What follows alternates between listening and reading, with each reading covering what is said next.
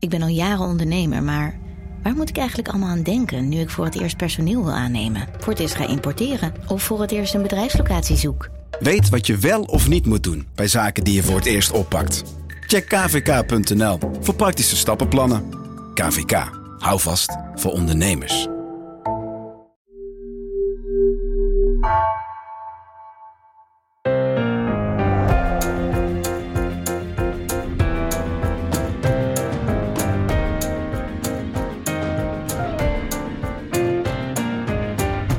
Is Haagse Zaken van NRC. Mijn naam is Lemia Aharwai. 4 februari 2012. Het was de koudste dag die we tot nu toe in deze eeuw hebben gekend. Het vroor in Nederland tot 23 graden. Het eerste kabinet Rutte, met gedoogsteun van de PVV, was nog niet gevallen. Willem Holleder was net op vrije voeten. De prijs van benzine had een recordhoogte bereikt van 1,75 per liter. We kunnen er alleen nog maar van dromen. En in NRC, toen nog Handelsblad, stond op pagina 19 het, ik citeer, eerste deel van een korte serie. Haagse invloeden. Begeleidende tekst. Op wie moet je letten rond het Binnenhof? Oud-correspondent Tom-Jan Meijers, pas terug uit Washington, kijkt wie in Den Haag de meeste invloed heeft en waarom. Het bleek, uh, nou ja, je kan wel stellen, de langste korte serie die de krant ooit kende. Want bijna tien en een half jaar lang heeft het geduurd en in die tijd werd het een begrip. Iets dat je toch wel moest hebben gelezen. Uit interesse, omdat je Den Haag wil begrijpen. Voor inspiratie, omdat de invalshoek vaak net anders was dan wat je de hele week al had gelezen. En bezien vanuit bestuurders en politici toch ook wel een beetje uit angst, want misschien was jij dit keer wel het leidend voorwerp. En deze zaterdag, 9 juli, staat de laatste aflevering van Haagse Invloeden in de krant. En deze gelegenheid grijpen wij aan om eindelijk eens van uh, Tom Jan te horen wat zijn geheim is. Hoe hij te werk ging, maar ook hoe veranderde het speelveld waarover hij week in week uitschreef in die tien jaar. Tom Jan, bij mij. Ik denk dat we eerst even één vraag uit de weg moeten ruimen, want daarvoor luisteren denk ik heel veel mensen en dat is waarom stop je? Het eerlijke antwoord is dat ik hier eigenlijk al jaren aan denk. En dat ik in mijn journalistieke leven, waar ik, uh, ik hou heel erg van de journalistiek, dat is het mooiste beroep van de wereld, heb ik eigenlijk nooit uh, dingen langer dan vijf jaar gedaan. En ik was de laatste jaren steeds ontevredener over wat er uitkwam. En dat komt gewoon omdat ik heb een vrij um, ijverige inslag. Dus als ik aan een onderwerp begin, dan probeer ik het wel te doorgronden. En op een gegeven moment wist ik eigenlijk niet goed meer wat ik moest doorgronden. En dat is een heel gevaarlijk moment. Want dan loop je er tegenaan dat je uh, stukken gaat schrijven zonder echte nieuwsgierigheid. En dan loop je het gevaar dat het saai en sleets wordt eigenlijk overbodig. Kijk, uh, het is altijd ook afhankelijk van de actualiteit. Journalisten zijn het product van hun tijd. Maar ik had wel steeds vaker het gevoel als ik een stuk op vrijdag opstuurde. Dit is weer helemaal niks. Dus kortom, de innerlijke overtuiging dat ik moest stoppen was echt vrij groot. Als je zegt, ik hoefde niks meer te doorgronden, bedoel je dan dat je het gevoel had dat je alles voor de tweede keer aan het opschrijven was? Of dat je eigen interesse weg was? Nee, ik, ik had het gevoel dat ik mezelf steeds vaker herhaalde, ja. En ik had daarbij, kijk, ja, laten we zeggen, de nieuwe partijen op de rechterflank. Hè, daar heb je er een aantal van. En daar, ja, die mechanismen die herhalen zich eigenlijk uh, telkens. Hè, dus uh, ze komen op, ze worden groot in de peilingen. En dan is de kans, ik denk getalsmatig gezien op basis van de ervaringen de eerste twintig jaar van deze eeuw, 1 op 10 dat ze overleven. Dus ma maak eens concreet, je hebt En dan, nou, dan hebben we hebben nu de fractie van Haga. Misschien is dat uiteindelijk een hele kansrijke partij. Uh, niemand weet dit, ik niet in ieder geval. Maar ik kon het eigenlijk moeilijk opbrengen om me daar ook weer helemaal in te gaan verdiepen. Dat heb ik met de PVV en FVD en talrijke anderen wel gedaan. Dus ik merkte gewoon dat het beste eraf was. Zo is het gewoon. We gaan het er zo nog uitgebreider over hebben. De tweede vraag die we even uit de weg moeten ruimen is: je blijft wel bij NRC. Wat ga je doen? Ik, eerlijk is eerlijk, ik ben eerder vorig jaar al naar de hoofdredacteur gestapt en gezegd: uh, uh, Ik denk echt dat ik ermee moet stoppen. En toen zei hij: Wat wil je dan gaan doen? En toen had ik daar uh, vage ideeën over. En zei hij: Nou, werk dat uit en dan hebben we het erover. En toen ben ik daar wel mee aan begonnen. Uh, maar ja, zoals de politiek zich ontwikkelt en ook zoals die rubriek zich heeft ontwikkeld. Uh, je, je vertelde net hoe ik begon. Ja. Uh, maar het was natuurlijk steeds vaker een weekrubriek. Om dat goed te doen, moet ik wel veel volgen. Dus ik kwam eigenlijk gewoon niet aan toe om uit te dokteren wat ik dan in plaats hiervan zou kunnen doen. Oh ja. En dus nu heb ik met de hoofdredacteur afgesproken dat ik even ga kijken. Wat, heerlijk. Ja, je ja, hebt dus eigenlijk nou ja. de tijd om na te denken over wat je wil gaan doen. Ja, ik, ik neem even tijd. Ik heb natuurlijk wel mijn interesses. Maar ik, ik wil heel graag een beetje op iets meer afstand van de actuele politiek gaan opereren. Maar dus wel nog steeds wel rakend aan de politiek. Dat zou kunnen. Dat, kijk, dat moet ik echt uitdokteren. Dus dat... Kan jij zonder politiek? Oh, met gemak. Ja. Echt? Ja, absoluut. Ja. Ik, heb, ik heb echt het idee, ik, zeg maar, ik zie jou toch wel als een soort van... Um... Vakidioot. Ja. Eigenlijk wel, ja. Yeah, you said it. En, ja. en, die kunnen het, net zoals mensen die hier aan de andere kant rondlopen, weet je wel, die Kamerlid zijn of die minister zijn, of die kunnen het ook vaak moeilijk loslaten. Want het, het, neemt je leven even helemaal in beslag. Ja, nee, maar kijk, zo ben ik. ik het grootste deel van mijn journalistieke leven ben ik onderzoeksjournalist geweest. En dan was ik een vis in het water, want dan kun je een onderwerp pakken en dat diep je dan uit. Ja. En dan uh, schrijf je erover en dan is het klaar. En dan ga je het volgende. En dat is eigenlijk wat ik het liefste doe. Het is misschien om uh, de totstandkoming van je rubriek te begrijpen, is wel goed om eventjes uh, best wel ver voor 2012 te beginnen. Mm -hmm. Eigenlijk moeten we zelfs terug de vorige eeuw in, toen een jonge Tom Jan ooit uh, journalist werd en ook begon in Den Haag. Ja, dat is in twee etappes gegaan. Ik zat op de school van journalistiek en ik ging stage lopen bij de Haagse Courant en daar liep een man rond die heette Jan Schinkelshoek. Die is later bekend geworden, CDA-Kamerlid. Nou ja, een vrij bekende figuur hier in de Haagse wereld. Hele aardige man ook. En aan het eind van de stage kreeg ik een stagerapport en, uh, dat van, van de chef. En daar had Jan, ik heb het er nooit meer met hem over gehad, ook een paar zinnen ingeschreven. En die waren complimenteus. Kun je ze nog reproduceren? Weet je nog wat Nee, ik weet het oprecht niet. Maar het was gewoon, ik, het heeft me heel erg geholpen, want wat gebeurde? Ik was, uh, dus ik was stagiair daar en dat was denk ik in het tweede jaar van mijn opleiding. En een halfjaartje later of zoiets uh, stond er een vacature uh, bij voor een uh, jonge journalist op contract bij Weekblad De Tijd. Dat bestond er nog. Later overgegaan in HP De Tijd. En, dat was een katholiek weekblad. En die zochten een politiek redacteur. En eigenlijk dankzij dat stageverslag kwam ik... Dat was jouw ticket? Dat was mijn ticket. En ja, dat was eerlijk gezegd gewoon uh, een uh, enorme verrassing voor mij dat ik daarin terecht kwam. Serieus, want ik, ik was nou niet bepaald een modelleerling geweest die uh, jaren daarover gaan. Dus ik ben hier echt in Den Haag begonnen als. ik was 22. Ik keek mijn ogen uit. Ik wist eigenlijk niet goed wat ik meemaakte. Ik was een beetje verlegen. Ben ik trouwens altijd gebleven, maar goed, ik, ik, ik kat uit de boom. En ik ben toen heel ijverig, zoals ik ben, alles gaan uitzoeken. Want je, het was een eenmanspost, hè? Je moest het ja. in je eentje doen. Nou, het was zo. Kijk, Weekblad de Tijd was, een, uh, was op zichzelf overigens een heel mooi weekblad. Heel grondig. Het leek eigenlijk in, qua mentaliteit heel veel op NRC. Uh, maar ja, dat was een, uh, eigenlijk als titel kansloos. Die, die zou het nooit overleven. Dus dat blad werd elk jaar opgeheven. En dan werd er ook nog een of andere reddingsoperatie. En dan ging het nog even door. Maar uiteindelijk, je wist... En dus was het een relatief kleine redactie. Relatief vergrijsd. En er was een, een, iets, ja, een man die iets ouder ik was. Gerard Driehuis. Uh, econoom van beroep. en die, die de politiek. Maar die moest ook op dat blad allerlei andere dingen doen dus die begeleidde mij eigenlijk. En ik liep hier rond. En hij wees mij de weg en leerde mij ook hoe je, hoe je dingen moest doen. Dus ik ben in dat opzicht eigenlijk heel ouderwets geschoold. Dus uh, elke dag even bellen.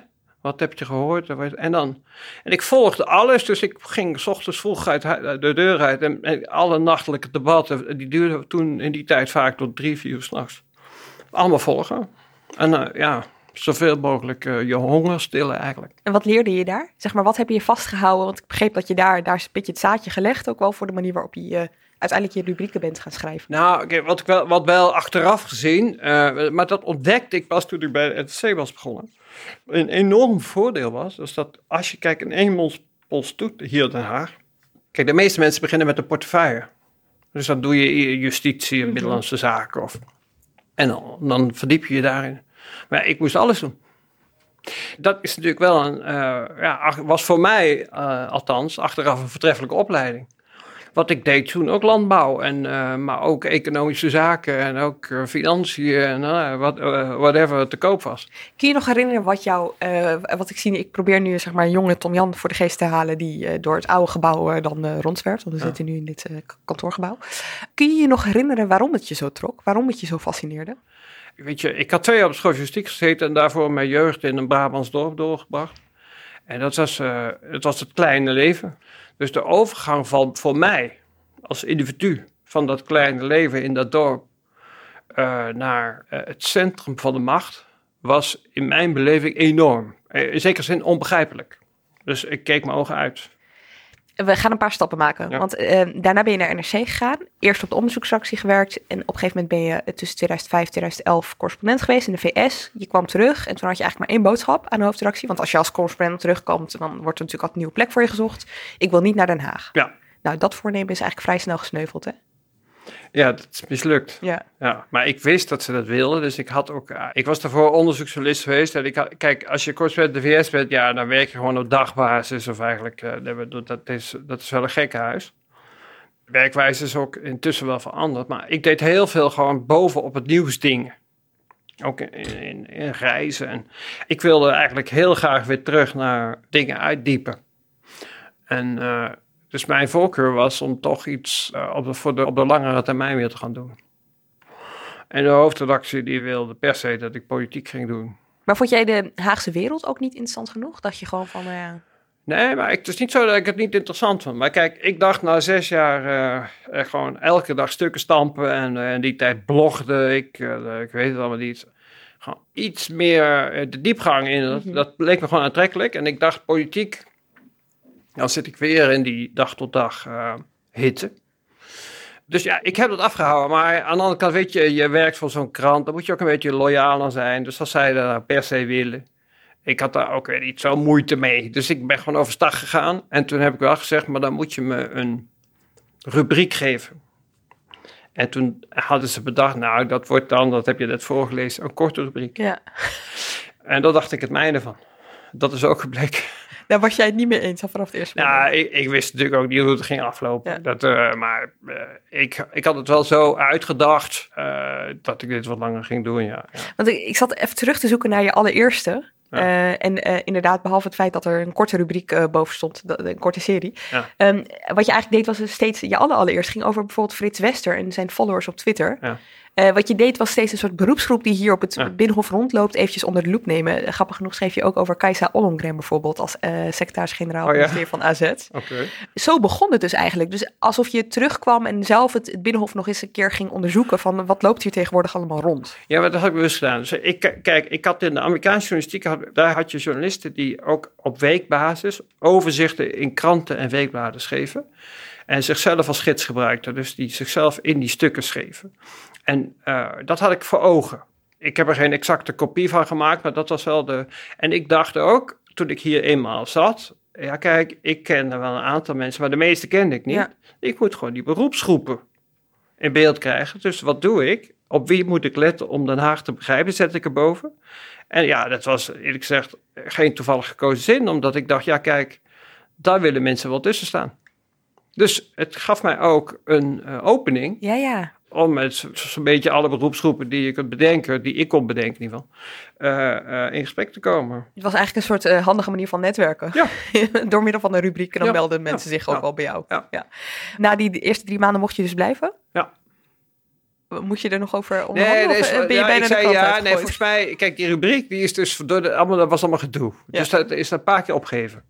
En dat heb ik gewoon genegeerd. Ik zei, ja, maar ik ga door, ik ben nog niet klaar. En eh, volgens mij kan dit nog wel even, weet ik veel wat. Maar ze probeerden die rubriek dus uit de krant te krijgen op een Nou ja, kijk, ik, eerlijk, dat is heel veel met zo'n, eh, op zo'n krantenredactie. Er zijn altijd heel veel mensen bezig met beleid maken en zo. En mijn eh, houding is daar altijd een beetje geweest van, ik snap het. En ik vind het ook goed dat het gebeurt. Maar ja, ik hoef me niet per se in alle keuzes te schikken. Ja. En Dus je bleef Ik gewoon had- stug, stug kopij inleveren. Ja, maar ik had eigenlijk gewoon al heel snel de overtuiging dat ik iets te pakken had. Ja. Ik voelde dat gewoon. Ik heb nooit overwogen om op eh, eh, te verzoeken of daaraan, eh hoe zeg je, in te gaan. Het is wel, ik moet zeggen, als je door die eerste versies heen bladert. Ja. eh, je had overigens toen nog Hajo hè, als, eh Ja, als eh, cartoonist. dat is ja. nu Ruben Oppenheimer. Je stond dan, ik zei het net al eventjes, ergens op pagina 19 aan het begin. En je ziet door de jaren heen dat het zich steeds meer naar het begin van de krant verplaatst. Maar wat ik interessant vind is dat je zegt, nou, in de VS had je, heb, je, heb je deze manier van journalistiek meer. Ja. En Anne Vondeling jury van de Anne Vondelingprijs, die won je in 2014, die noemde het ook een, een genre op zich. Hè? Het is een beetje atypisch. Het is geen column. Eh, het is ook niet gewoon verslaggeving. Het is jezelf er wel inzetten, maar het is niet heel nadrukkelijk een soort eh, mening. Ik wil even iets meer eh, weten over door wie heb je je laten inspireren? Eh, in de VS wil je? Ja, Oh, dat, er waren eigenlijk twee auteurs. De ene heette Frank Rich. Die schreef toen in eh, de New York Times. Ik weet niet of ze dat nu nog hebben. Een week in review. Dus dat is, die hadden gewoon een apart katern. Een papieren krant die ik toen nog las. Ik lees hem nu elektronisch. Dus ik weet niet of het nog bestaat. Maar op zondag hadden die gewoon een apart katern. Dit is er deze week gebeurd. En in dat katern stond de politieke rubriek van Frank Rich. En die had geen rol in de verslaggeving van de krant. En die keek terug, verbond kwesties met elkaar. En schreef zichzelf daarin. En ik merkte dat dat een hele mooie vorm was. En aan het eind van mijn correspondentschap kwam ik een keer eh, in aanraking, eh, het is een lang ingewikkeld verhaal, met eh, mensen die op Columbia University in New York onderzoek doen. Dat komt toen door de opkomst van het internet steeds beter. Hoe krantenlezers lezen en wanneer lezers geïnteresseerd raken en op welke gronden ze afhaken. En daaruit bleek, daar kwam eigenlijk maar één feit enorm helder naar boven. En dat is, als een journalist zichzelf in een stuk schrijft, vergroot je enorm de attentiewaarde van het stuk. Dus dan zijn mensen eerder geneigd om het uit te lezen. En ik had zelf eh, voor die tijd ook alle, eh, laat ik zeggen, cliché-opvattingen over eh, ik-journalistiek. Die kunnen jij en ik zo uitwisselen. Hè? Dat hoort niet. Ja. We zijn toch. je eh, moet juist jezelf en zoveel je moet- mogelijk Het gaat niet om jou. wel. houden. Ja, ja. In mijn hoofd zit dat ik toen een presentatie heb gezien, maar misschien heb ik hem online gezien. Dat kan ook. Het was zo overtuigend eh, dat ik dacht, ja, dat moet je gewoon doen. Maar het probleem was natuurlijk, deze aanpak, laten we elkaar niet voor de gek houden, die schuurt natuurlijk met de journalistieke aanpak van de NRC. Hè, NRC die wil feiten en meningen scheiden en wil niet eh, uitgaan van een individuele reporter, die wil uitgaan van eh, hoe de wereld in elkaar zit. Dus hier, die spanning heeft ook altijd ingezeten, dat is gewoon zo. Het heeft iets fascinerends, omdat het niet een soort van ehm, ik vind achtig stuk is, weet je wel, van eh, nou ja, ik ben Tom Jan en dit is wat ik eh, deze week vind. Het zijn meer observaties, waarin je op een vaak subtiele wijze wel kan lezen wat jij vindt ergens van, zonder dat je het erbij zet. Nou kijk, dat is niet koket bedoeld, maar ik vind opre- ik ben persoonlijk totaal niet geïnteresseerd in mijn eigen mening. Dat is gewoon zo. Ja. Ik, ik werk, ik werk anders. Ik heb eigenlijk altijd honger naar informatie, dus wat ik ook doe, ik begin de week en ik ga allerlei onderwerpen of personen af. Ik laat me niet leiden door één eh, idee of eh, invalshoek of onderwerp. Ik zuig zoveel mogelijk op. En als ik daar aan het eind van de week zo op donderdag mee klaar was, dan ging ik eens kijken wat ik ging schrijven. Dus ik draaide het om. Daarmee bedoel je dus eigenlijk, normaal werken we hier, er gebeurt iets, je gaat erop af en dan is dat de basis van een stuk. En jij dacht gewoon, ik ga zoveel mogelijk rondbellen op maandag. Hoe, hoe werkte dat dan? Een beetje afhankelijk van de, de periode. Dus in het oude gebouw, daar ging ik gewoon rondlopen. Dat heb ik jaren gedaan. En dan kwamen we de mensen tegen. En eh, eigenlijk van alles. Hè. Dus niet alleen Kamerleden, ministers, maar ook eh, de baas van de nationale politie. Of de voorzitter van het college van procureurs-generaal. Of een lid van de Hoge Raad of whatever. Dat vond ik eigenlijk ook altijd zo interessant. Kijk, de meeste politieke journalisten, en zo, zo heb ik ook politieke journalistiek bedreven hoor, jarenlang. Die gaan natuurlijk allemaal uit van ministers en Kamerleden. En ik heb eigenlijk altijd meer gekeken naar wie zijn eh, de spelers eromheen. Wie beïnvloeden de politici? Waarom? Omdat die openhartiger waren? Of omdat, om, eh, omdat die inhoudelijker waren? Of waarom ze...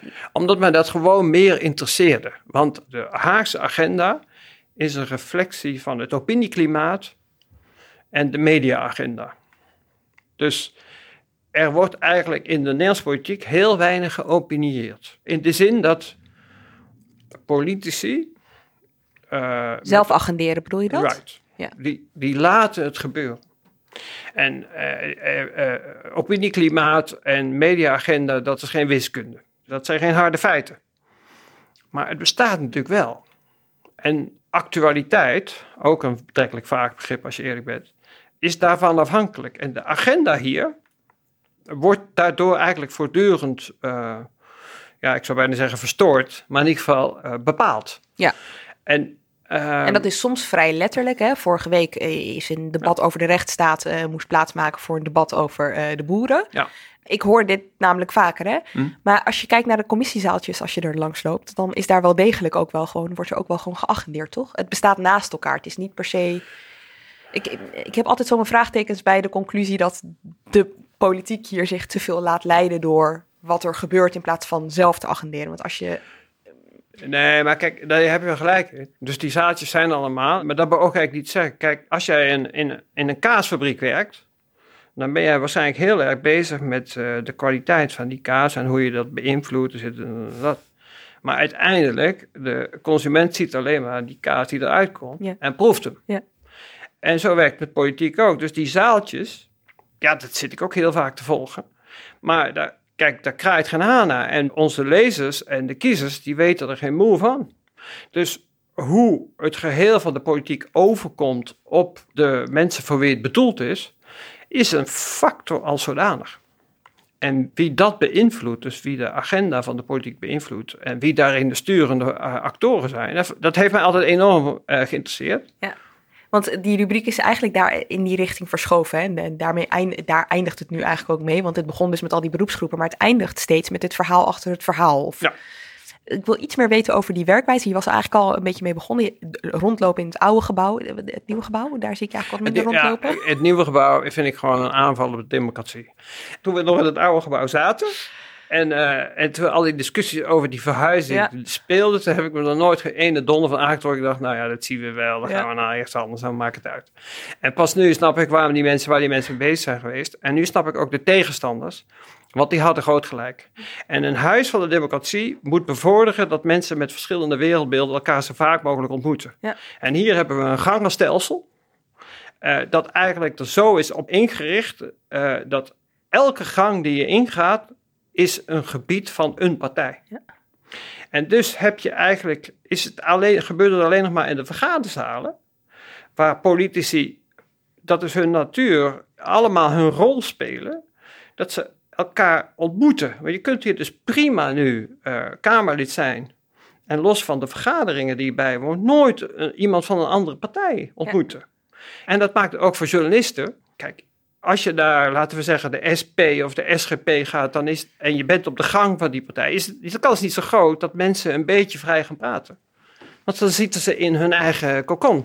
Het liftenblok, dat is eh, misschien nog de enige plek waar je, als je daar, als je daar, als je de hele dag in een lift gaat Ja, staan. maar dat geldt, dan, eh, eh, dat geldt dan voor mensen die, binnen, die, die in staat zijn om in een halve minuut een, eh, een, een, inhoudelijk gesprek te voeren. En dat kan ik Ja. niet. Ik snap wel wat je bedoelt. Het is ontzettend verzakelijkt. Ik bedoel, die sy- systeemplafonds waar we nu letterlijk onder zitten, dat, is, eh, dat staat wel voor iets meer Ja. eh, dan alleen maar, dat staat misschien ook wel voor die politieke cultuur. Ja. Overigens heb ik me ooit laten vertellen dat voor die verbouwing van 92 het gebouw zo klein was, dat alle partijen zelfs door elkaar heen zaten. Dus dat Kamerleden echt helemaal niet in groepjes zaten. Maar als je nieuw was, dan kreeg je ergens plek toegewezen. Maar toen werd er ook nog niet op gelet, volgens mij. Dus Ja. dan had je nog niet het, die behoefte om fracties. Ja. Maar ja, dat is ook echt een andere tijd. Hè. Kijk, je had toen eh, fracties van 50 man. Ja. Eh, Ja. Dus die kon je gewoon niet in één eh, hoek van het gebouw kwijt. Maar goed, door deze gangen heb jij dus heb jij minder stappen. Nee, ik heb het hier wel geprobeerd, maar dat heeft geen enkele zin. Nee. De Eerste Kamer heeft trouwens ook zo'n verschrikkelijk gebouw. Dat viel me ook zo op. Die hebben, ook dan nog, die hebben bovendien ook nog hele goede beveiliging eh, aangesteld. Dus, eh, dus ik word daar voortdurend geweigerd. Word, je wordt als journalist daar gewoon niet toegelaten. Het is zo heel fascinerend eigenlijk. even, dus je hebt daar een paar, een paar keer voor een dichte deur Ik heb nou niet een dichte deur, een portier die me niet toeliet. Maar wat dan wel echt interessant dan is, is dat het besef van wat uh, dit systeem zo prachtig maakt, toch blijkbaar uit de hoofden van de mensen die dit allemaal bedacht hebben, is verdwenen. Dat vind ik eigenlijk, ik, daar, dat gaat niet meer gebeuren, maar op zich is dat een stuk waard. Want wat hebben die mensen gedacht? Denken ze nou echt dat je uh, de democratie kunt bevorderen? Want dat is toch het hele idee van de Tweede Kamer, de Staten-Generaal. Als je een gebouw uh, uh, zo inricht dat, mensen, dat mensen met verschillende wereldbeelden elkaar eigenlijk niet, steeds moeilijker kunnen ontmoeten. Dat is toch te krankzinnig voor woorden als je erover doordenkt. Maar goed. Ja, het is efficiëntie geweest dat, dat, dat het allerbelangrijkste is geweest. Het is een heel efficiënt gebouw. Ja, oké. Nou, uh, succes met efficiëntie zou ja, ik zeggen. god, ja. Kijk, ik ben er geen fan van. Hè? Laat ik dat even vooropstellen. Maar ik probeer een beetje empathie te tonen voor degene die het ooit heeft gedaan. Even terug naar uh, jouw werkwijze. Want uh, Tom-Jan, je blijft er nog iets te vaag over. Okay. Ik denk dat mensen hier toch iets nee, maar goed, wat, ik, ik, wat, ik deed heel veel rondlopen. En ik voerde gesprekken zonder agenda. Dus ik zei nooit tegen iemand, ik wil met jou over dat en dat praten. Ik zei, ik wil met jou praten. De meeste Kamerleden krijgen van de voorlichting training. Ja. En sommige fracties die leren dat heel goed. Dus die zeggen eigenlijk, die komen tegen en die zeggen altijd tegen jou: Lemja, waar ben je mee bezig? Dat uh, klopt. Ja, dat zeggen ze. En mijn antwoord was altijd: uh, ja, wat maakt dat nou uit? Waar ben jij mee bezig? En ja, kijk, je moet in de hoofden van politici proberen te komen. En als jij in termen van Haagse invloeden gaat spreken, je hebt dus allemaal actoren. En die, die zijn eigenlijk voor een deel, dus er komt hier heel veel maatschappij binnen. Uh, en, dat, en dat betekent eigenlijk dat je, denk ik, ziet dat die politieke agenda een soort speelbal van de maatschappelijke werkelijkheid is. Maar dat, als je dat doorredeneert, ja, dat is eigenlijk gewoon in lijn met de poldertraditie. Dus dat, eigenlijk klopt dat wel. Maar er is één ding bijgekomen, dat is het grote monster, het monster van Den Haag, en dat is de mediawerkelijkheid. En eigenlijk zie je, en dat zag ik scherper toen ik uit de VS terugkwam, dat uh, politici zich uh, steeds professioneler zijn gaan wapenen tegen de mediawerkelijkheid.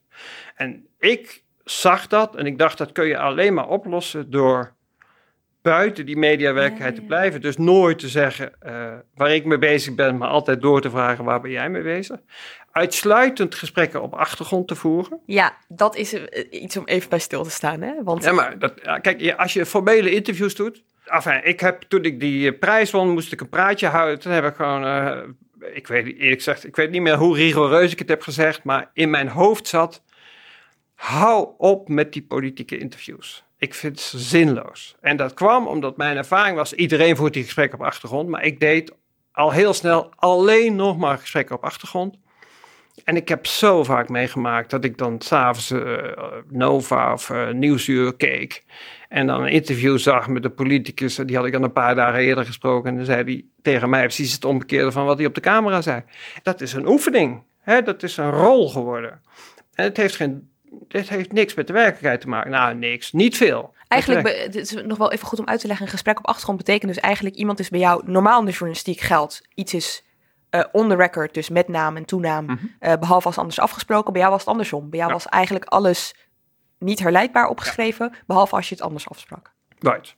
Dat gaf aan mij ook een aanvullende mogelijkheid. Spannende politiek is eigenlijk altijd, als er conflicten zijn er geweest, en die moeten beslecht worden. En, dus, en dat is, gaat bijna altijd tussen een hele kleine groep mensen. En als je pech hebt, zijn het er twee. Die verschrikkelijke ruzie hebben gehad. Ja. Ik noem één voorbeeld. Dat zijn de momenten die mij dan mateloos fascineren. Ja, ja.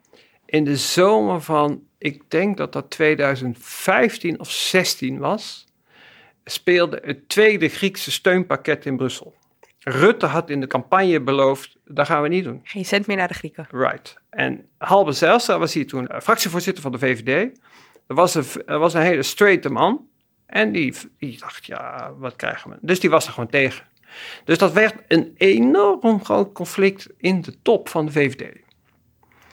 En ik heb er enorm veel tijd in gestopt. En uh, er zijn momenten geweest in die geschiedenis dat een meerderheid van de VVD-fractie het een uh, denkbare oplossing vond dat uh, de keuze van Rutte om dat steunpakket te steunen moest worden afgewezen. Dus dat was een enorme crisis. En die twee hebben dat samen opgelost. En ik heb diverse versies gehoord van wat die oplossing was. Ja. En even heel belangrijk, ik weet niet of het klopt. Maar ik, ik, zal, ik zal het vertellen gewoon voor de sake of... Het, voor, de om, mijn, om mijn werkwijze Ja. uit te leggen. Ja.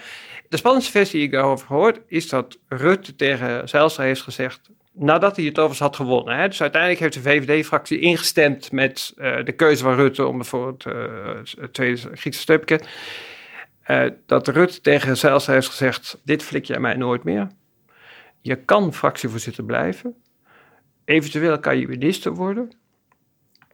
Maar als dit nog één keer gebeurt, is het afgelopen.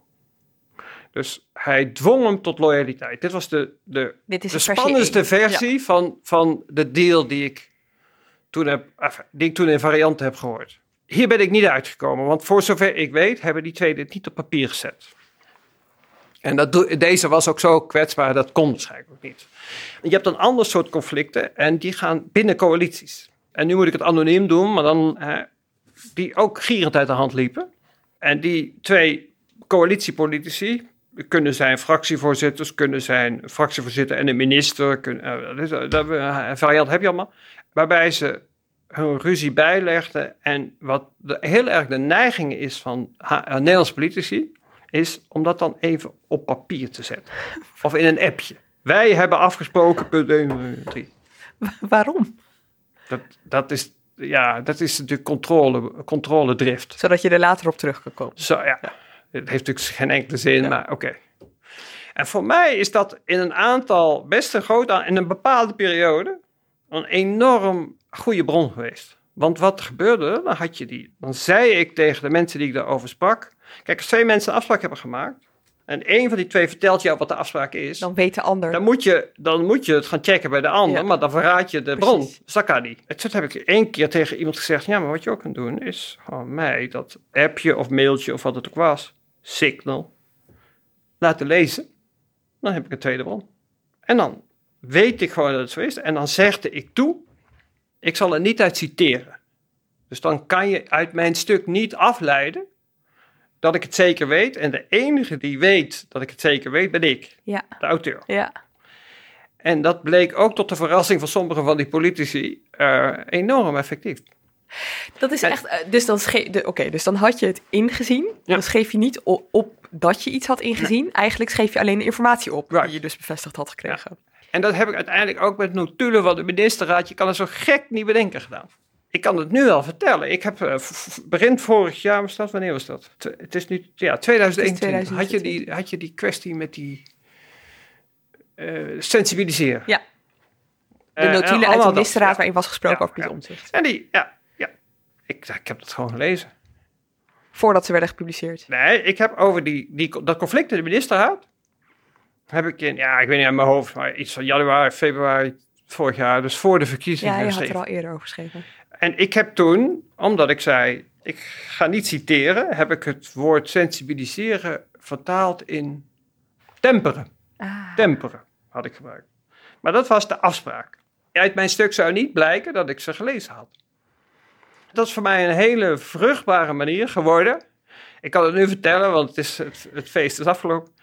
Eh, een hele vruchtbare manier geworden om, om die dingen. Kijk, en dan was het gewoon. Hey, ik, werd, ik werd ook getipt door eh spindokters en, eh, en, en, en voorlichters loopt, en ja. politieke assistenten en wat je allemaal hebt hier. tekstschrijvers en soms bodes. Ja, allemaal tipgevers. Maar ja, kijk, dat, dat is prima. Maar uiteindelijk moet je de feiten eh, hard krijgen. En eh, ja, ik heb ook vergissingen gemaakt, hoor, daar gaat het niet om. Maar ja, ik, zo werkte ik en, dan- en ik ging wel heel ver om het zo precies mogelijk in Want beeld te die, krijgen. die spannende versie van dat conflict tussen Rutte en Zelstra, Ja. die- waar je net over vertelde, heb je dat opgeschreven uiteindelijk? Nee, heb ik niet gedaan. Maar daarom vertel ik het ook Ja. eh, echt onder nadrukkelijk voor dat ik het niet weet. Ja. Dus dat heb ik niet gedaan, kon ik niet doen. Nee, maar goed, daarmee kun je dus laten zien. Dus eh, zoiets hoor je dan, het is spannend, het zou goed scoren, maar dat doe je Ja, niet. maar ik was hier zo gefrustreerd over dat ik toen heb gedacht, hier moet ik iets verzinnen. Ja. En dat heeft er dus toe eh, geleid Nou, dat leidde tot deze... tot deze dit. werkwijze. Dus ja. mensen wisten eigenlijk ook al wat ze je konden bieden als ze, als ze je iets wilden vertellen. Nou ja, daarna is het wel gebeurd. Maar goed, weet je, dat is voor. eh, kijk, dit, het is ook weer wel zo. eh, kijk, dit type conflicten. Kijk, dit- over die notulen. eh, nog even. Dat was eigenlijk gewoon in de kern een conflict tussen Rutte en Hoekstra. Je had eh, het toeslagenrapport. Was eh, eh, naar de Kamer gestuurd, onderzoekscommissie. En het kabinet moest in een aantal etappes eh, daarover bepalen wat de reactie zou worden. En daarboven hing de vraag: gaat het kabinet vallen, ja of nee? En in een van de eerste vergaderingen, ik weet niet meer precies welke, zei Hoekstra: Ik vind dat we, dat we veel opener moeten worden. En dat we van deze affaire moeten leren. Dat die besloten houding die we hier tot nu toe eh, hanteren, dat dat eh, passé moet zijn. En dat was kritiek die precies paste bij eh, iets anders wat toen door Pieter Omtzigt was geïntroduceerd, de Rutte-doctrine. Dat was in de parlementaire onderzoeks... Right. En Rutte werd, naar ik me heb laten uitleggen, was not amused hierover.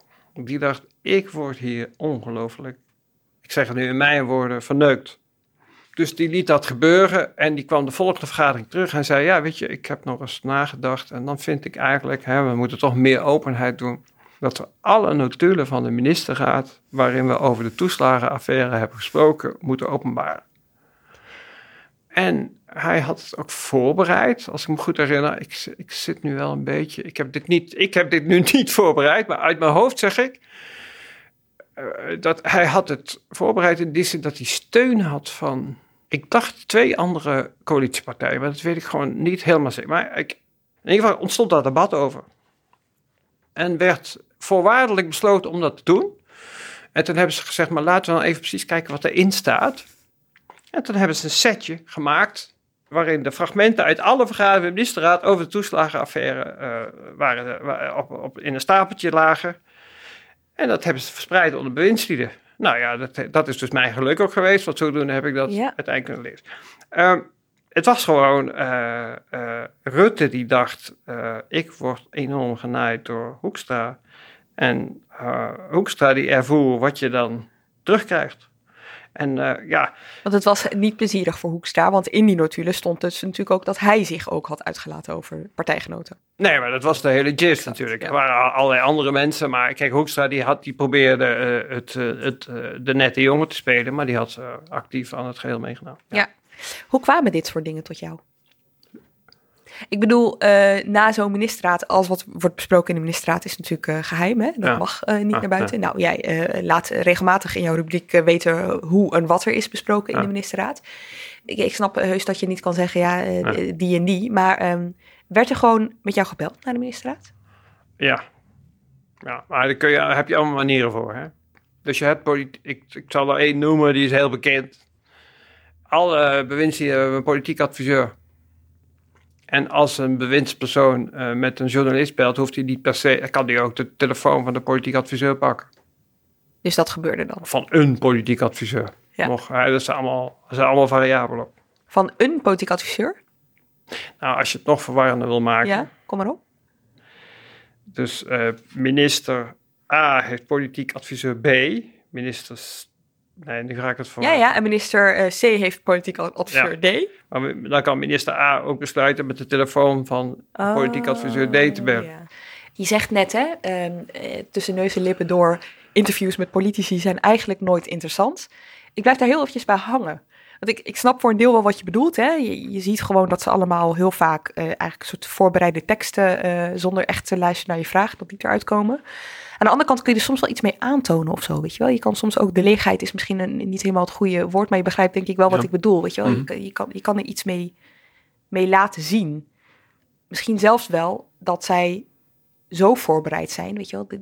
Dat komt ergens vandaan. Dat komt voort uit misschien wel een beetje de angst voor het beeld dat er Ja. van hen gecreëerd wordt. Ik denk eerlijk gezegd dat eh, mediaconsumenten al zover zijn dat ze dat gewoon doorhebben. Ik zeg niet dat ik het goed zie, want dat weet ik natuurlijk ook niet. Maar ik, ik vermoed dat mensen gewoon al doorhebben. Nou, die eh, interviews die zijn gewoon van tevoren doordacht. En als jij dat dan in een interview bewijst, ja, dan weet ik niet of je zoveel nieuws aan de lezers vertelt. Ik heb laatst, dat vond ik eigenlijk heel opmerkelijk. Dat was puur geluk of zo. Toen heb ik, in Amerika heet, noem je dat de talking points. In hier heet, noemen ze het de Q&A's. Mhm, mhm. Eh, Dat gebruiken ze als voorbereiding. Ja, hè, voor- ambtenaren bereiden een vraaggesprek met een eh, bewindspersoon voor. In dit geval ging het om een, over manisvarij en de institutioneel racisme. En ik had zijn eh, Q&A's, dus die kon ik naast zijn interviews leggen. Dat heb ik beschreven. Nogmaals, dat ik die dingen te pakken had, was niet mijn kunst. Er was gewoon iemand die zo goed was om mij te geven. En daar hoefde ik verder weinig aan te doen. Maar hoe dan ook, ik dacht, het is toch wel opmerkelijk. Nou, ik heb er bijna niemand over gehoord. Mijn eh, conclusie daaruit is, mensen weten al dat het zo werkt. Dus om daar het interview voor te gebruiken, zou ik niet... Ik moet één voorbehoud wel maken, dat is wel waar. Kijk, er zijn ook in NRC de afgelopen jaren zeer waardevolle interviews met politici verschenen. Maar ja, kijk, dat is Henk Otte die vertelt hoe het echt toegaat in de FVD. Zo zijn er wel eh, meer geweest. Dus ik wil niet het hele genre, maar eh, waar ik ook zelf eh, heel erg melig van ben geworden, is dat politici als het een soort deal aanbi- aanbieden. Ja. Hè? Dus dan zeggen ze, je stelt ze een vraag en dan kunnen ze niet helemaal helder antwoorden. En dan ga jij een beetje moeilijk kijken en dan zeggen ze, maar volgende week wil ik er wel een interview over geven. Ja, weet je, ik, dat, het valt volgens mij allemaal onder het hoofdje eh, het monster van de mediawerkelijkheid. Dus mensen zijn, iedereen die hier een rol wil spelen, is zo bang geworden van de disruptie die een bepaalde aandacht in de media voor hun profiel, imago of agenda kan hebben. eh, dat mensen enorm bezig zijn met het controleren van media. En daar krijgen wij dit soort absurditeiten van. En daardoor is het interview met politici in hoge mate eh, gestorven. Nou heb jij er dus inderdaad, je vertelde het al, je hebt er voor de, dus voor gekozen om eh, eh, ook de mogelijkheid te bieden om op achtergrond wat te vertellen. Hè? Mhm. Nou, dan hoor je dus meer. Dat klinkt dan een beetje als een luxe hè, voor mij, Ja. want ik kan me dat natuurlijk niet altijd veroorloven. Bij mij is de regel dus eigenlijk wel met naam en toenaam, behalve Ja. als het niet anders kan. Is dat voor mensen een uitnodiging om op jou af te stappen, om meer te vertellen, omdat ze weten dat jij dat doet? Eh, ik weet dat natuurlijk niet zeker, maar ik, als het goed is voelen mensen zich vrij om te vertellen hoe het... En eh, dat is, dat is ook mijn ervaring, maar dan eigenlijk nooit. Dus ik heb wel nog een hele... Met allerlei bewindslieden eh kennismakingsgesprekken gehad zo de afgelopen maanden. En eh, die kwamen mij erg getraind over allemaal. Niet Ja. allemaal. Er waren één of twee gunstige uitzonderingen. Maar de, de meeste... Kun je die bij naam noemen? Nee, want Oh. het waren achtergrondgesprekken, dus Ja. dat doe je niet. Maar ik- de meeste daarvan dacht ik, eh, dat is allemaal goed eh, voorbereid. Ja. Heb jij ook te maken met, ehm, eh, zoals wij nederige ehm, redacteuren, met ehm, de voorlichters? Ik heb helemaal niks tegen voorlichters, zolang ze hun werk doen. Ik had laatst, een, ik zal geen namen noemen, maar stond ik met een Kamerlid hier op de gang te praten. En er kwam zo'n woordvoerder van een fractie tussen staan. Daar zeg ik dan wat van. Ja. En dan zie ik, zie ik wel dat die schikt. En dat is precies de bedoeling. Dus ja, en, en verder weet je, ik, ik denk overigens echt hè, hier, jij gebruikt het woord nederig, dat is in jouw geval totaal niet nodig. Het hangt gewoon af, dit is wel, hangt heel erg samen met houding. Dus ik denk dat als je gewoon als journalist zelf de grens bepaalt, hè, van ik, ja, sommige dingen doe ik niet, dat dat al heel veel scheelt. Eh, niet alles misschien hoor, eh, maar ja, ik denk toch wel dat het daar begint. Want je rubriek heet Haagse invloed natuurlijk. Ik, ik denk dat we niet helemaal omheen komen. De vraag, je bent natuurlijk op een gegeven moment zelf ook van invloed. Jouw rubriek, ik we zei het al aan het begin, het wordt gewoon gelezen hier. Merk je dat? Dat is misschien niet de beste vraag, maar ehm, heb je dat door? Heb je door dat je soms zelf ook in die zin, dat mensen pogen om jouw rubriek te gebruiken om of zichzelf beter op de kaart te zetten, of een collega minder goed op de kaart te zetten? Zie je dat? Nee, maar kijk, dat, ik, ik, natuurlijk doen mensen dat. Kijk, eh, dat, komt ook, dat heeft ook met mijn houding te maken. Want ik zeg tegen iedereen, echt tegen iedereen... als je iets hebt, eh, laat het me alsjeblieft weten. Dus eh, het is helemaal niet zo dat ik daar boven ga staan of zo. Ja. En dat mag iemand... Ik heb enkele jaren iemand gehad die in het ledenrestaurant van de Kamer werkte... en mij eh, eh, dingen doorgaf over wie met wie zat te eten wanneer. En dat was soms heel handig. Ja. Uh, maar ja, ik, een spindokter mag mij ook tippen hoor. Daar ben ik echt niet. Ik, ik, dat hele verhaal van je mag niet met die mensen praten, wat een kletskoop. Goede bronnen zijn goede bronnen. En dat kunnen, ze kunnen spindokter zijn of eh, kelner in het ledenrestaurant. I couldn't care less. Als Ja. het, en ik, ze weten allemaal van mij. eh, geef het me. En ik ga checken. En klopt het niet, dan heb je er niks aan. Dus dan, ik ga ook nooit klagen als het dan niet klopt. Zo, Ja, dan gooi ik het gewoon weg en dan denk ik, eh, next. Kelners van het ledenrestaurant. Ja, was een, ja, was een hele goeie. Hij werkte niet meer. En overigens, dit was iemand, die kende ik niet, die kende mij. Ja. Dus die bood zich aan. Maar het is overigens wel zo, hè, dat, eh, dat heb ik al eerder gemerkt, ook met anderen. Ja, kamerpersoneel ziet heel veel. Ziet echt heel veel. Ik wil even met je terug naar wat je net vertelde. Je spreekt dan soms eh, politici op achtergrond. Dan zie je ze een, een week later bij eh, een actualiteitsrubriek iets compleet anders zeggen. Heeft dat je cynisch gemaakt? Nee, het is voor mij altijd makkelijk gebleven om met volle energie eh, te werken. En als, als je cynisch bent, kun je dat niet meer. Maar ik heb wel een soort, ik, ik noem het gezond realisme. Er zijn wel, maar goed, dat, dan raken we eigenlijk aan het gevaar waar we dit gesprek mee begonnen. Dus ik zie wel dingen gebeuren, waarvan ik denk, eh, ja, het is wel heel waarschijnlijk dat dat niet goed afloopt Noem eens een voorbeeld. de groei van de boerburgerbeweging. Iedereen kan zien dat Caroline van der Plas een heel vaardig Kamerlid is. hè. die heeft bovendien eigenschappen die heel interessant zijn voor die flank waarop ze zich bevindt. Omdat het probleem van die flank is eigenlijk dat die niet meer... Hè, dus dat geldt voor Wilders, Baudet, Van Haga, weet ik niet. En, eh, je hebt, en, eh, en in mindere mate eh, Eertmans... Nee, voor Wilders Baudet geldt zeker, die kunnen niet meer inbreken in de VVD. VVD-kiezers moeten er niks van hebben. Dus die zijn eigenlijk gevaarloos. Voor Eertmans is dat onhelder, dus die heeft wel inbreekmogelijkheden. En voor Caroline van der Plas is zeer helder dat zij grote inbreekmogelijkheden heeft in CDA en VVD. Het CDA heeft al voor een deel natuurlijk leeggegeten. Ja, nou ja, in de peilingen. Dus eh, Nou, ook bij de afgelopen verkiezing voor de gemeenteraad eh, zag je al dat eh, waar zij een bondgenootschap sloot met lokale partijen, dat zij won ten koste van de. CDA'ers. Nou, oké, dat, dat kan. Dat heb ik niet. maar de nationale electorale kaart, daar probeer ik het over te hebben. En die, ja, daar is het zo. Dus zij gaat in alle opzichten nu getest worden. Er zit een bepaalde, ook wel logische dynamiek in hoe die dingen gaan. Dus zij groeit in de peilingen. Mediadynamiek in Nederland is dan. eh, eh, dan krijg je waarderende interviews. Op, vooral op televisie, hè? mediadynamiek in Amerika vind ik in dit opzicht echt fascinerend. Die is precies andersom. Dus jij stijgt en dan gaan ze je juist, hè, dan zeggen ze scrutiny. Ja. Dan gaan we ze onderzoeken. Ja. En dat vind ik uit democratisch oogpunt oprecht veel beter. Dan weet je tenminste wat voor vlees je in de kuip. Precies. Maar goed. Dus zij heeft nu de wind mee. Maar zij zit, zij vertegenwoordigt natuurlijk primair een beroepsgroep, een sector, die geen zin meer heeft in het compromis. Ik vond wat dat betreft vorige week fascinerend, want zij, hij, speelde de, eh, de redelijke politicus, of ze was, kun je zeggen, de redelijke politicus. Ze zei, ik wijs die gewelddadige acties en zo af. Maar haar achterban denkt anders. Want eh, er is anderhalf jaar geleden een onderzoek van Trouw en de landbouwbladen geweest. En daaruit blijkt, ik, uit mijn hoofd 65% van eh, boeren in Nederland steunt Farmers Defence Force.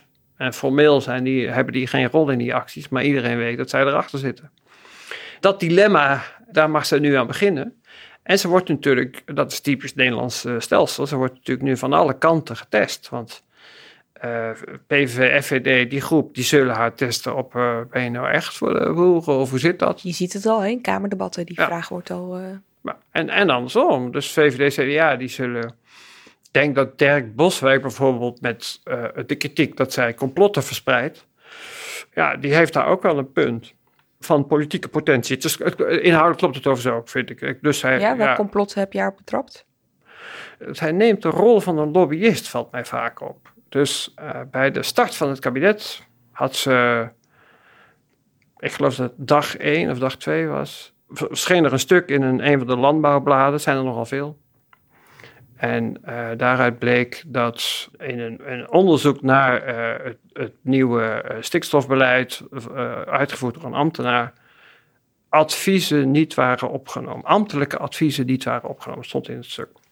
En zij stelt dan Kamervragen niet van hoe zit dat? Zij stelt dan Kamervragen met realiseert het kabinet zich dat het eh, draagvlak voor het stikstofbeleid hiermee is komen te vervallen? Ik parafraseer nu. Ja, zij heeft in het debat over de regeringsverklaring een enorm nummer gemaakt van het feit dat er geen bodemonderzoeken zijn met betrekking tot de benadeling van stikstof. Hè. Dus dat, dat er geen onderzoeken zijn waaruit blijkt dat.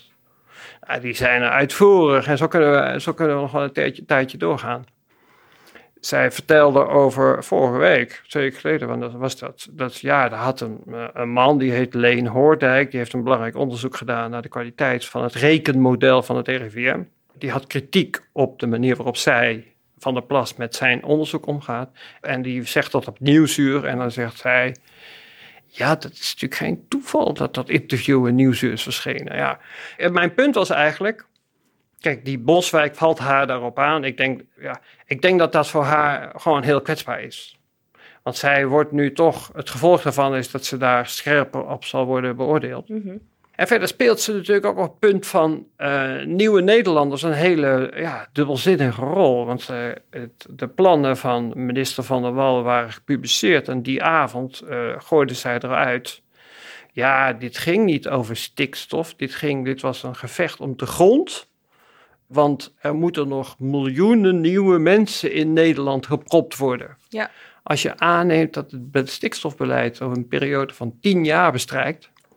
en je kent de geboortecijfers in Nederland. dan weet je dat die, die nieuwe mensen geen, geen mensen zijn die in Nederland geboren zijn. Want dat dan gaan er geen miljoenen zijn. Ja, terwijl, en daar we het vorige week in Haagse Zaken over, uh, als zij dan de vraag krijgt van uh, een journalist uh, hè, of zij ook vindt dat die boeren onteigend worden door de overheid, zodat vluchtelingen daar terecht kunnen komen, dan houdt ze een tirade, want daar is het absoluut niet mee eens. Ja, dat doet ze nu, maar ik zou dan zeggen, luister even de podcast met Marianne Zwageman van april, waarin deze, nou ja, ik kan hier verder over doorgaan, maar dat, gaat het voet om ver. Maar kijk, en het woord vluchtelingen viel mij ook op, staat niet in het verkiezingsprogramma. Dus toen was dat nog niet zo'n prioriteit. Ergens eerder deze aflevering zei je, de politiek is een, is een speelbal. Nou, de afgelopen tien jaar heb jij dus onderzocht mhm. waar ligt de Haagse invloed. Valt daar eigenlijk een eenduidig antwoord op te geven na al die jaren? Uh, Nederland is een land waar uh, zonder machtscentrum eigenlijk.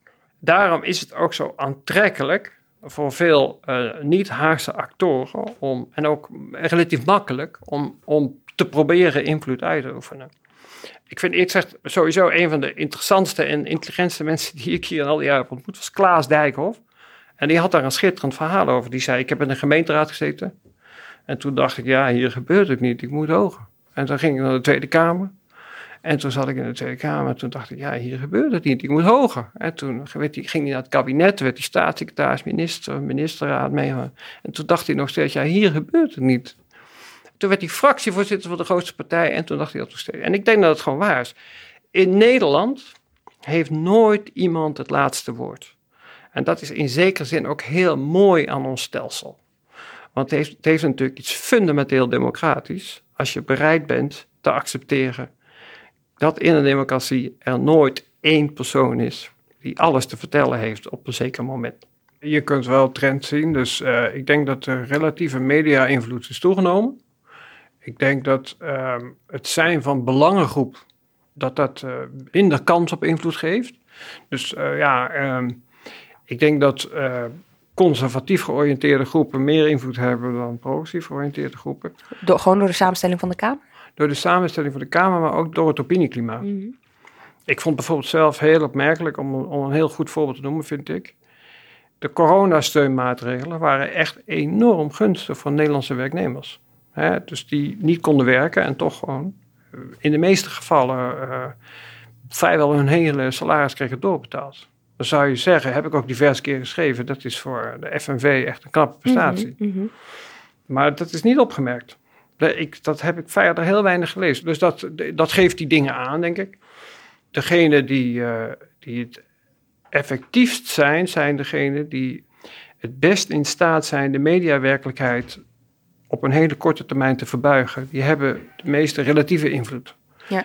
En, en dat is toch in veel gevallen zijn dat uh, uh, mensen met uitzonderlijke, radicale, exceptionele acties. Een voorbeeld? Eh, eh, kijk om je heen, kijk, kijk naar buiten, de boeren. Ik denk coronademonstranten eigenlijk ook. Dat was natuurlijk op het grote geheel van, eh, als je zag hoeveel mensen zich hebben laten vaccineren, was dat natuurlijk in getalsmatige termen mm. echt een, een piepkleine minderheid. zo rond de 10 procent. Maar zo vocaal. En zo vocaal en zoveel aandacht. Dus ja, Eigenlijk is dus invloed hangt niet meer zozeer samen met wat het ooit klassiek misschien wel was met een functie, uh, maar meer met een manier van aanpak. Nou, eh, kijk, Den Haag is, een, is helemaal ingesteld op het idee dat, uh, dat de maatschappij een grote invloed wordt toegekend. De invloedrijkste politieke stroming van Nederland in de vorige eeuw was de, waren de christendemocratische partijen.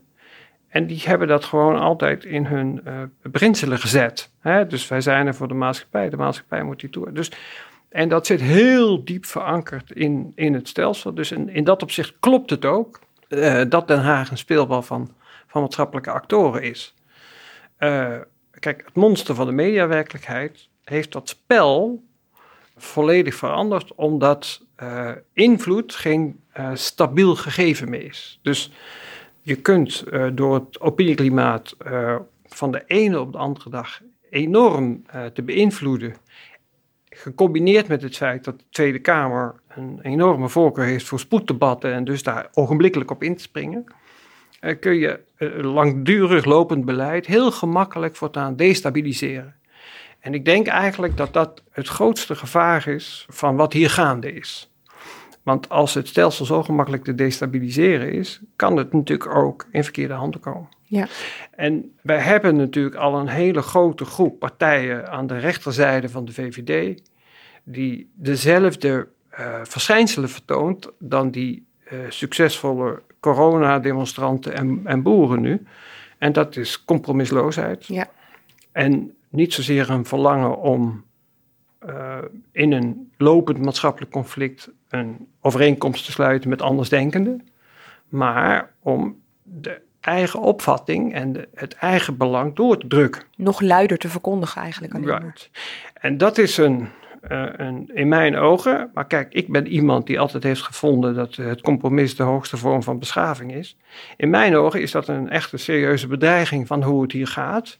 Dat is eerlijk gezegd ook een van de redenen, uh, aanvullend door op wat ik eerder zei, maar dat ik ermee stop, omdat ik denk, kijk, ik houd het ook voor mogelijk dat mijn uh, lage waardering hiervoor, dat het eigenlijk niet meer in deze tijd past. Dus dat je beter andere uh, mensen, mensen met een frissere, jonge blik, dit kunt laten verslaan.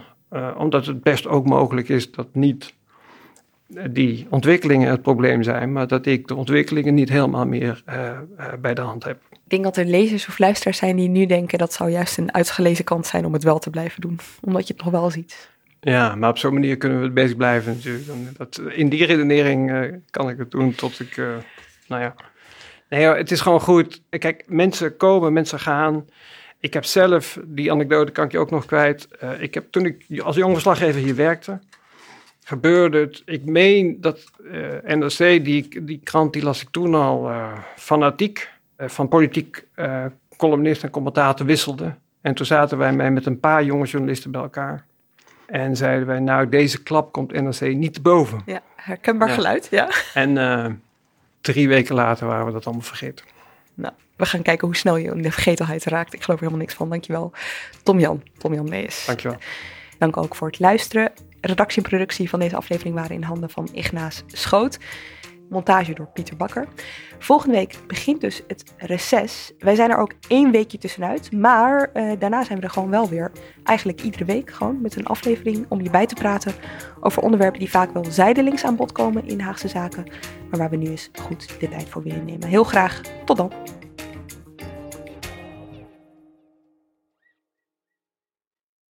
Technologie lijkt tegenwoordig het antwoord op iedere uitdaging. Bij PwC zien we dit anders.